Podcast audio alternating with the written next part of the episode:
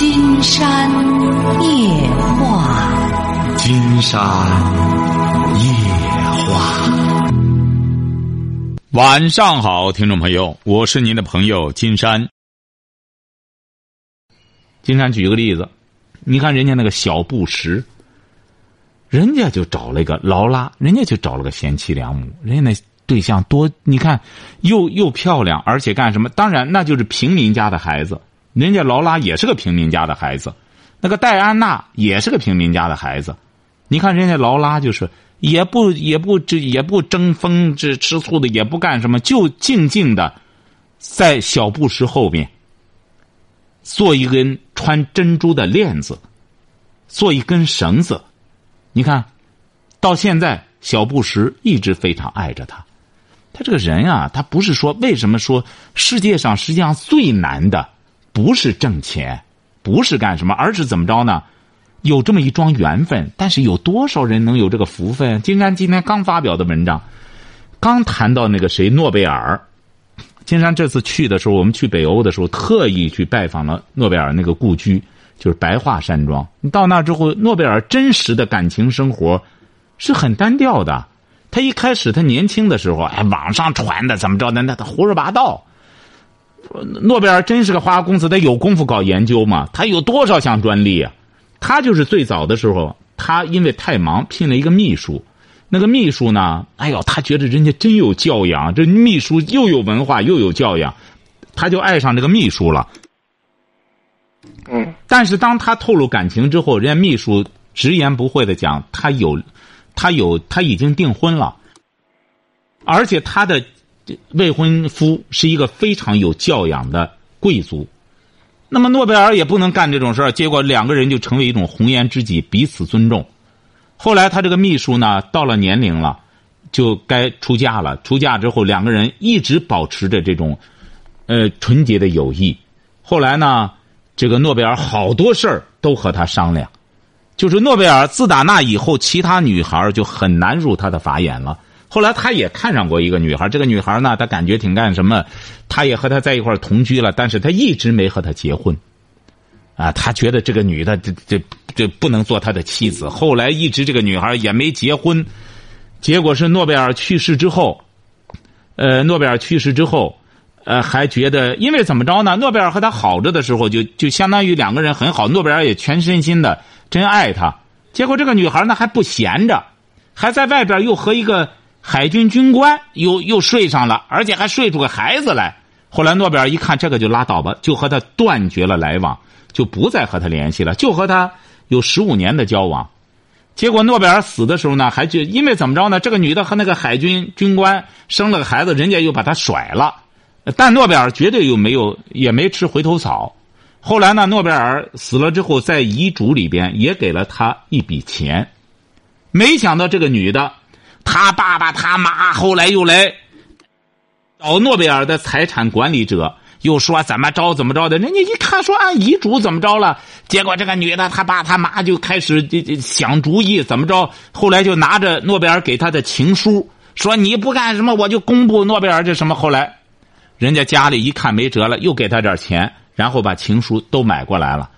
买过来之后，你看为什么诺贝尔不娶她？诺贝尔就感觉到他这种小市民气，他就再干什么，诺贝尔和他有关系，但绝对不娶他。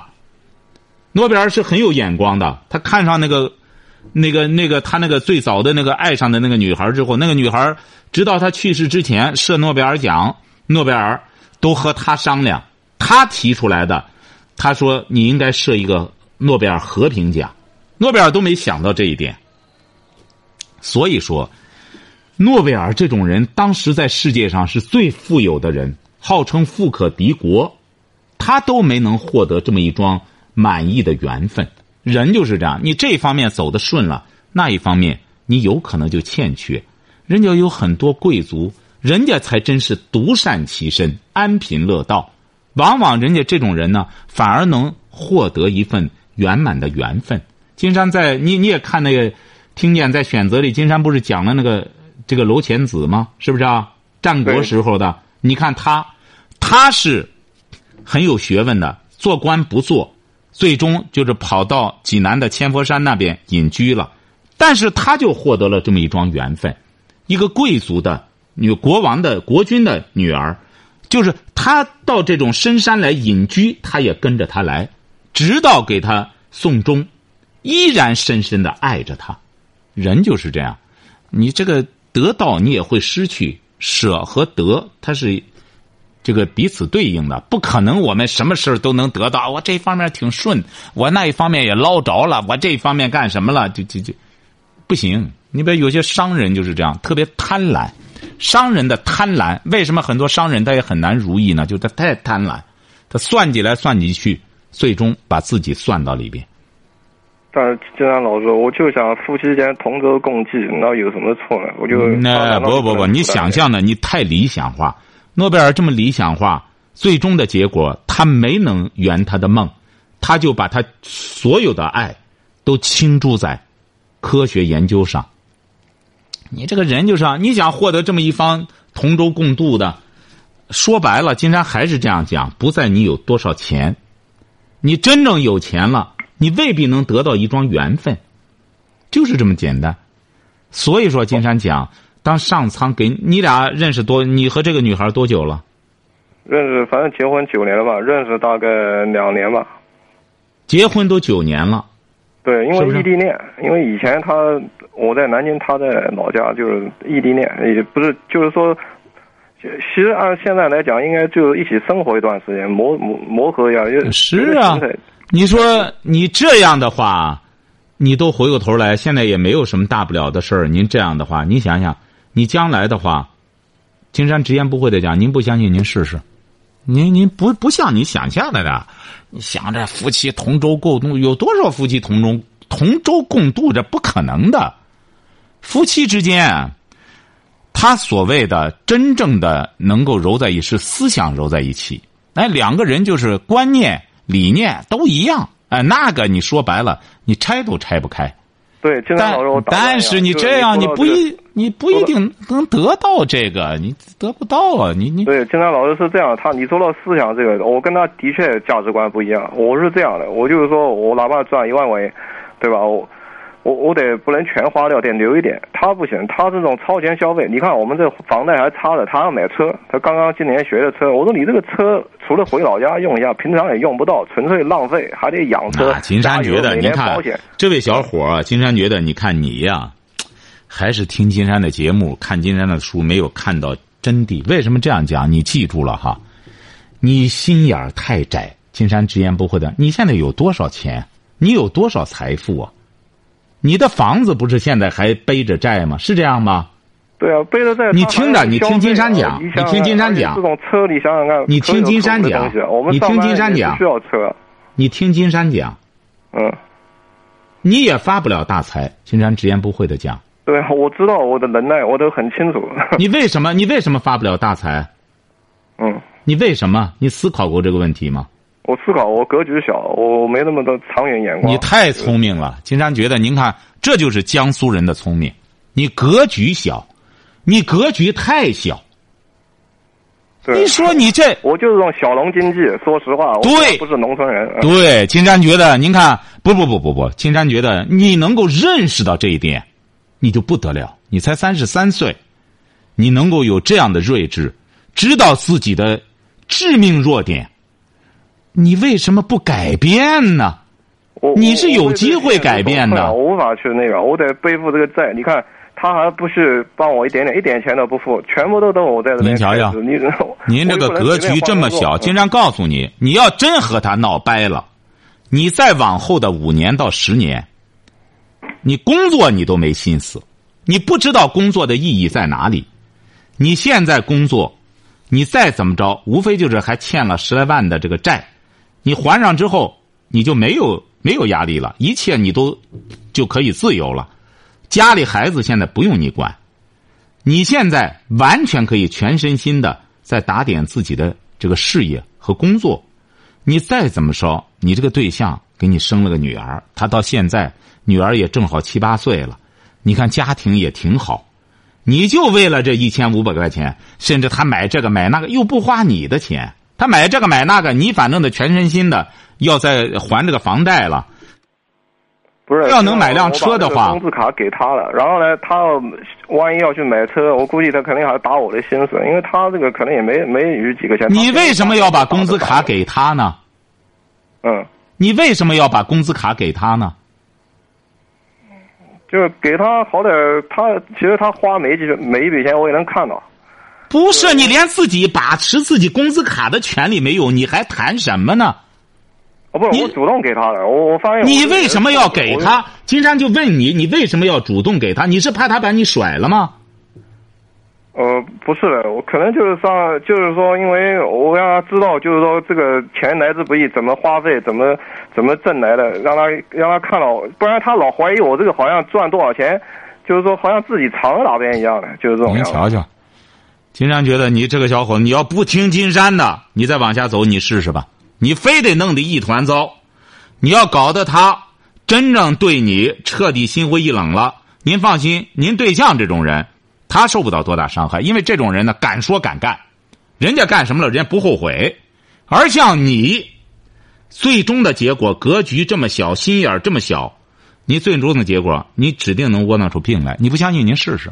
最终闹掰了，最终人家岳父岳母一看你也不正经和人过日子了，都大家都耍了，你一个人跑外边去租个小房子，什么也不，你到那时候你就试试吧。金山这句话撂这儿，你要再按照你这个思路走，你现在给金山打电话正是时候。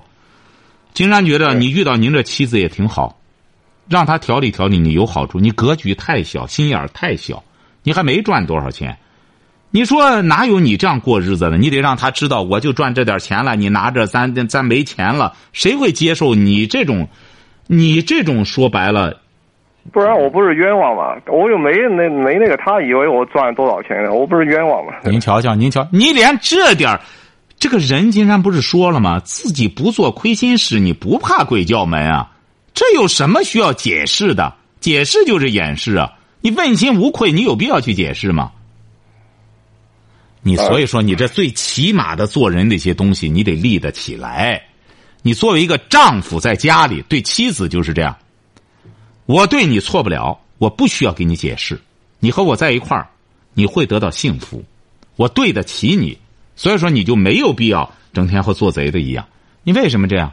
你这样谁也不愿和你捆绑，为什么呢？你就这点东西这么透明，一个男人对一个女人来说，他看不透你，他才有兴趣和你在一块儿生活。整个一碗水儿一眼就见底儿了，他反而不愿和你在一块生活，他甚至怀疑你，也比这样看得你这么透会对你更有兴趣。这个我知道，金山老师，其实我也防着他这事儿，其实我有一点打算，其实我他这个也不是完全给他的，这个东西当中还是有一点东西在我这儿。不在这个，你本来就不该给他，他靠不住你本来就不该，因为你怎么着呢？你说家里的房贷什么都是我来还，你又不管这一套，你为什么要拿着？要么你整体来规划，你还房贷一切都你来弄。那我这，你看你这个人做人就是这样，一方面又要向人家坦白我没干什么，一方面你又觉得干什么，你以为他看不透啊？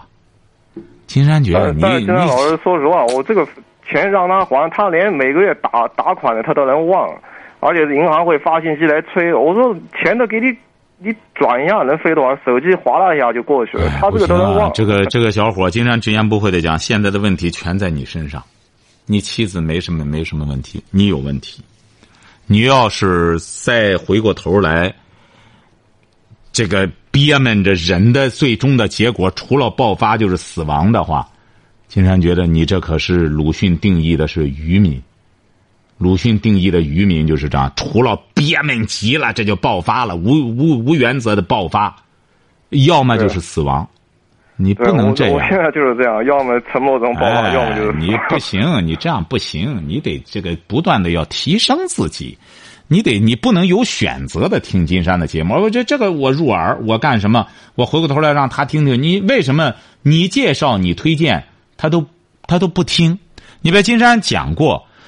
推荐金山的节目，你一定得有这个资格才行。你比如说，金山有很多热心听众，他他推荐或者他妻子他丈夫会很看重，哎，他为什么爱听呢？哎，我太太他为什么？哎，我老公他为什么爱听呢？指定他有他的道理，他会接受，他因为他本身彼此看重，你本身就没有话语权的人又在推荐。有些父母也是这样，孩子说白了压根就拿他不当回事，他又在你听谁的听谁的，他能听吗？哎，你得他很看重你，确实是的。哎，就像我们看书一样，你把他推荐不当回事，不可能拿我当回事。对，就像推荐一样，你推荐东西，你得有这个推荐的资格。你看书也是这样，我们为什么有些人看，我们就会去关注？为什么现在你比如有些做广告的？啊，他卖油的，卖醋的，然后找个明星给他弄这个。说白了，有文化的人，有思想的人，他不会看重谁给他在这带这个盐，是不是啊？哎，反而有些人会看重，哎呦，谁都弄这个了，他可能吃他这醋，吃他这酱油吗？他不可能的。哎，所以说你现在这个代言呢，也越来越蒙昧，有些商家只能说明黔驴技穷了，他不再找上这两个人，整个他的商品完全被淹没了。也只能说明一种黔驴技穷。这回过头来还是中国圣人说的话，好像不怕好酒不怕巷子深。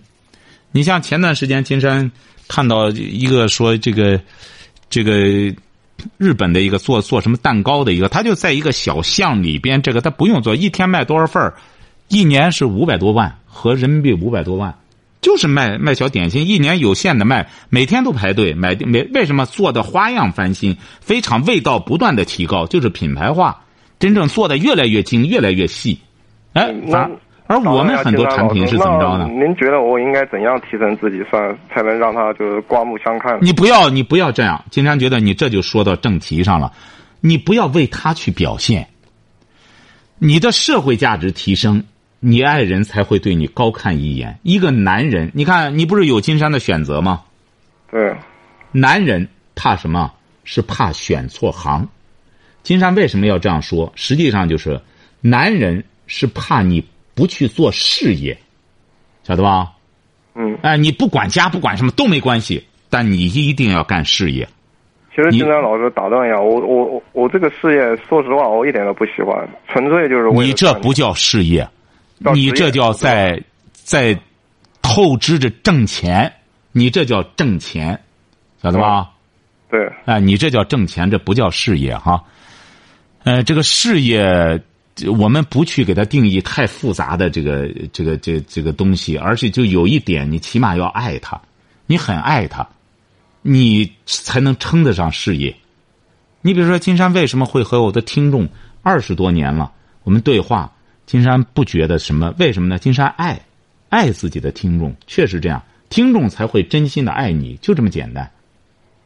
对，金山老师，还有我觉得我说我有点强迫症，也不知道真的假的，就是说，其实这个行业我做了大概14、15年了，我说实话，我从一开始我就不喜欢，我都能坚持这么多年，我感觉我这个太妥协自己了。哎，不，这谈不上，现在很多人都是这样的。金山觉得，你比如说金山在做这个节目的同时，完全没必要写书。你知道写书多累啊，下班之后说白了，整天挠的这头发，都干什么都很难受，整天这样对往外挤字儿，是不是啊？对。那为什么这样？很简单，就是金山喜欢写东西，他就不觉得累。那你本身这个工作，你比如说金山愿意每天晚上熬夜弄到11点，也不喜欢这样。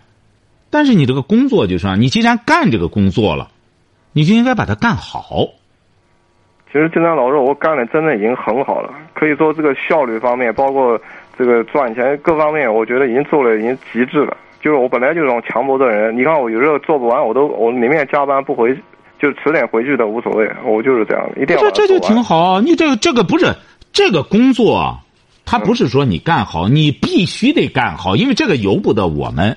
晓得吧？不是，金山老师，我跟您打断一下，我这个工作其实我可以有些，我想少赚钱可以的，我可以有些东西推掉不去做的，但是我对自己要求比较高。您还没听明白金山讲的一点，就说我们既然工作了，就是作为金山觉得作为一个人，一个合格的人，你只要干一件事儿，你只要去做了，你就应该把它做好。这就是我们中国传统文化要求的，晓得吧？也有不干好的，也有敷衍的，你不要学他们，晓得吧？这是一点。我一直走自己的路线啊。哎，这是一点，不是，这是必须得做好。你只有做得越来越好，你在一个环境里，你才生存的舒心。你糊弄别人，那么别人也会糊弄你，晓得吧？这第一点。这个工作呢，不由得我们也有对工作偷奸摸滑的，这叫不聪明。你既然干了，就把它干好，这第一点，晓得吧？嗯。第二点，你要说我对这个工作还没有全身心的爱，你想爱别的可以，你还有你自己的业余时间，你可以投入到那里边去。你所谓的提升，金山指的也是在那一方面提升，因为我们必须得挣钱，你不挣钱，你怎么可能生活呢？那贵族他不需要这个，为什么呢？他有遗产，他光读书学习。写文章写书，金山老师问题就在这儿。我天天这种加班，我其实我没有多少时间和精力去，因为我听您节目是因为我边上班边听，我是来了以后就打开。那这就说明你不行，为什么呢？你没有自己自由支配的时间，那这就说明你这个工作没干好，你整天在拿着业余时间，你的工作就是这样8小时，这是你的工作，你一定要分清生活和工作。你想这位小伙，你整个全都套到这个活里了，你这还叫成功吗？你这还叫什么？为了工作，我承认我失败了，我入错行了，我确实是这样。嗯，那你就改变这个东西，要改变，不要拿着婚姻当儿戏。那么这个既然入错行了，那很简单。那么我30来岁还可以来得及，你这时候来得及。所以说你要有一个，金山讲了。在这个时候，你要转行的时候要慎重，你究竟要转一个什么样的行当？你究竟要去做什么？你得有一个职业规划，你不能说我这你自己把自己首先说10多年都否定了，你光说干什么？实际上你最终的结果，这10多年你还是光挣钱了，你居然没爱上这项工作，你也没在这个工作里头获得什么乐趣。按道理讲的话，干10多年了，就是一个修车工的话，就是一个卖油郎。金山在那个书里也写到了，说卖油郎，一个书生见了卖油郎，非常的瞧不起。一个卖油郎，一个木工干什么？最终人家卖油郎回过头来了，说你很厉害吗？你看我把铜钱放到油瓶上，我这油一倒，唰，铜钱上一点都没沾上。那个木匠也是这样，画根线一斧子下来，一点都不差。这个书生就明白了，哦，原来真是术业有专攻啊！圣人说的对啊，你看我要卖油卖到这个份上，那我也会对我的这种生活会自我欣赏。实际上，庄子的大恶除奔不就是讲这个故事吗？就是那个木工，那个玩奔的那个和那个给他扶木头的两个人非常的配合的非常好啊。他不在干什么了？您不知道，可能我们这个行业就是世风日下了，就不像以前那样如日中天。您瞧瞧这位小伙，你真是，你要再这样的话，金山直言不讳的讲，您真是，你听金山的节目，你真没有真听出门道来，哪项工作？你知道我们当年的时候办金山夜话的时候，22年前，那时候是全国的电台最不景气的时候。正因为这样，所以说很多尺度领导也是说你大胆尝试吧，创新吧。他任何东西都是这样，当危的时候必然会有机会，危机，任何行业这是带有普遍性的，这就看一个人的眼光了。正是因为他危了，他才有机。如果他如日中天的时候，现在有很多人就是这样，光去凑热闹看那些如日中天的事儿，所以说这些人会失败。你比如说，都说旅游现在，都说听着，这样脚踏实地的话，也估计也就这么着了，也不。都说旅游不景气，现在旅游公司也说不好弄了，都干什么了？都不好弄了，是不是啊？为什么我们这个全球行5天就满了？为什么？很简单，这就看你怎么去做了。没有不好的工作，金山不用详细了解你的工作，你不相信我们有时间再出来探讨。你再说你那个工作，金山会有很多思路。这个东西就看你怎么去破解了，很多东西都是这样。智者化腐朽为神奇，愚者化神奇为腐朽。智者点石成金，愚者点金成铁。晓得吗？我懂了，金山老师。哎，就是我这个应该就是说调整一下思路。第二个就是说，这个对这个职业要做一个结构，做一个调整一下思路的。你关键怎么调整？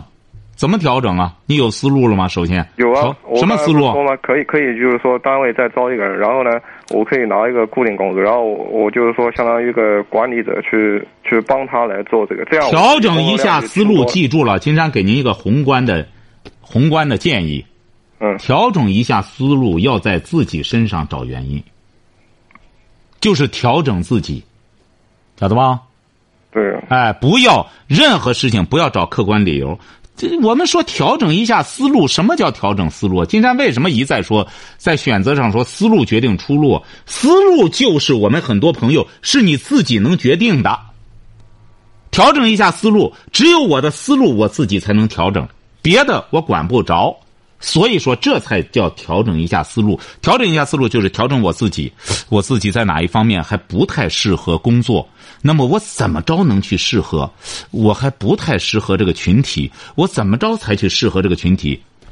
要不这样的话，金山就说你调整一下环境了。你说我这工作不适合，看看是不是让领导给我弄适合的，让领导给我调吧。我这个群体不干什么，让大家都适应我吧，这不可能，这就不叫调整思路了。是这个道理吧？您说，对啊，金山老师。但是这个我这个工作其实也不是大的单位，连公司的你不要管这个，任何工作您记住了，你不是全世界最独特的，所有的工作都有相似之处，记住了哈。所以说，托尔斯泰在他那个复活上说了什么？在那个《安娜·卡列尼娜》还是什么？不是说了吗？就是幸福的家庭都是相似的。哎，您千万不要老认为你的工作多么独特，多么与众不同，千万不要这样去想。嗯，可能就是说我可能接触了这方面，因为我平常时间的耗在上面，可能我接触其他的比较少，可能我没有一个比较。这就对了，还是眼界太窄。你啊，一定要记住了，调整思路的同时，要读点书，晓得吧？嗯，要读书。你比如金山这个听见里边这些故事。你一定要，金山这是精选的，晓得吧？对，我看了。嗯。哎，对，你看一看，每一个你都要看一看，怎么去干什么，千万不要再拿着金山的书让你爱人去看去了，不要这样。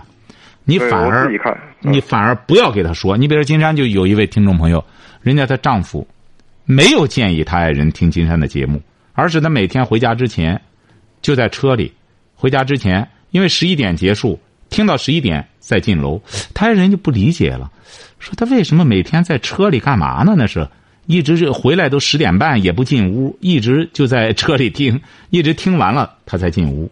后来他爱人一看他干嘛，后来发现没什么别的秘密，就在车里在听一个节目。那么他太太欲擒故纵了。哎，不，他没有这个意思，他没想建议他爱人听，他就想自己听。后来他爱人知道了。他爱人也听，为什么呢？他爱人为什么要这样？首先，他爱人看重他丈夫，他觉得他这么爱听的，指定是好东西。那么他爱人也听，那么后来，那么我们就都成朋友了，晓得吧？嗯，哎，关键金山老师就是说，就像您刚才分析的这么多，您就是说，实际上我应该审时度势，对吧？就不应该太意气用事。对，千万不要你要那样的结果，说白了，最终是把你自己毁了。人就是这样，当你自己真正成个人物的时候，不用你去怎么着，你爱人他就会有危机感，他会来调整你们的关系。不用你再说怎么着，你高看我一眼，不用这样，他自然而然的就会高看你一眼。现在你爱人不高看你一眼，只能说明你爱人应该说水平还不低。金山直言不讳的讲，因为他看得你太透了。金山觉得你这个小伙子身上毛病不少，晓得吧？对。哎，找这么个对象呢，他对你苛刻一些没什么不好。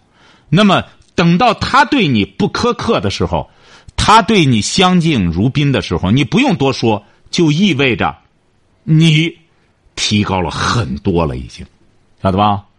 我明白了。哎，好了，祝你们幸福哈。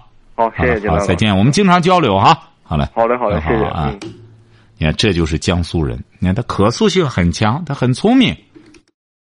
就是说，他提这些问题，尽管是高中毕业，经常讲过，不再说你非得怎么，这个上学就这样。你上学你不学，你不去读这个书也是这样。你弄完这书你不读的话，等于不上，等于不读，没意义。好，今天晚上金山就和朋友们聊到这儿。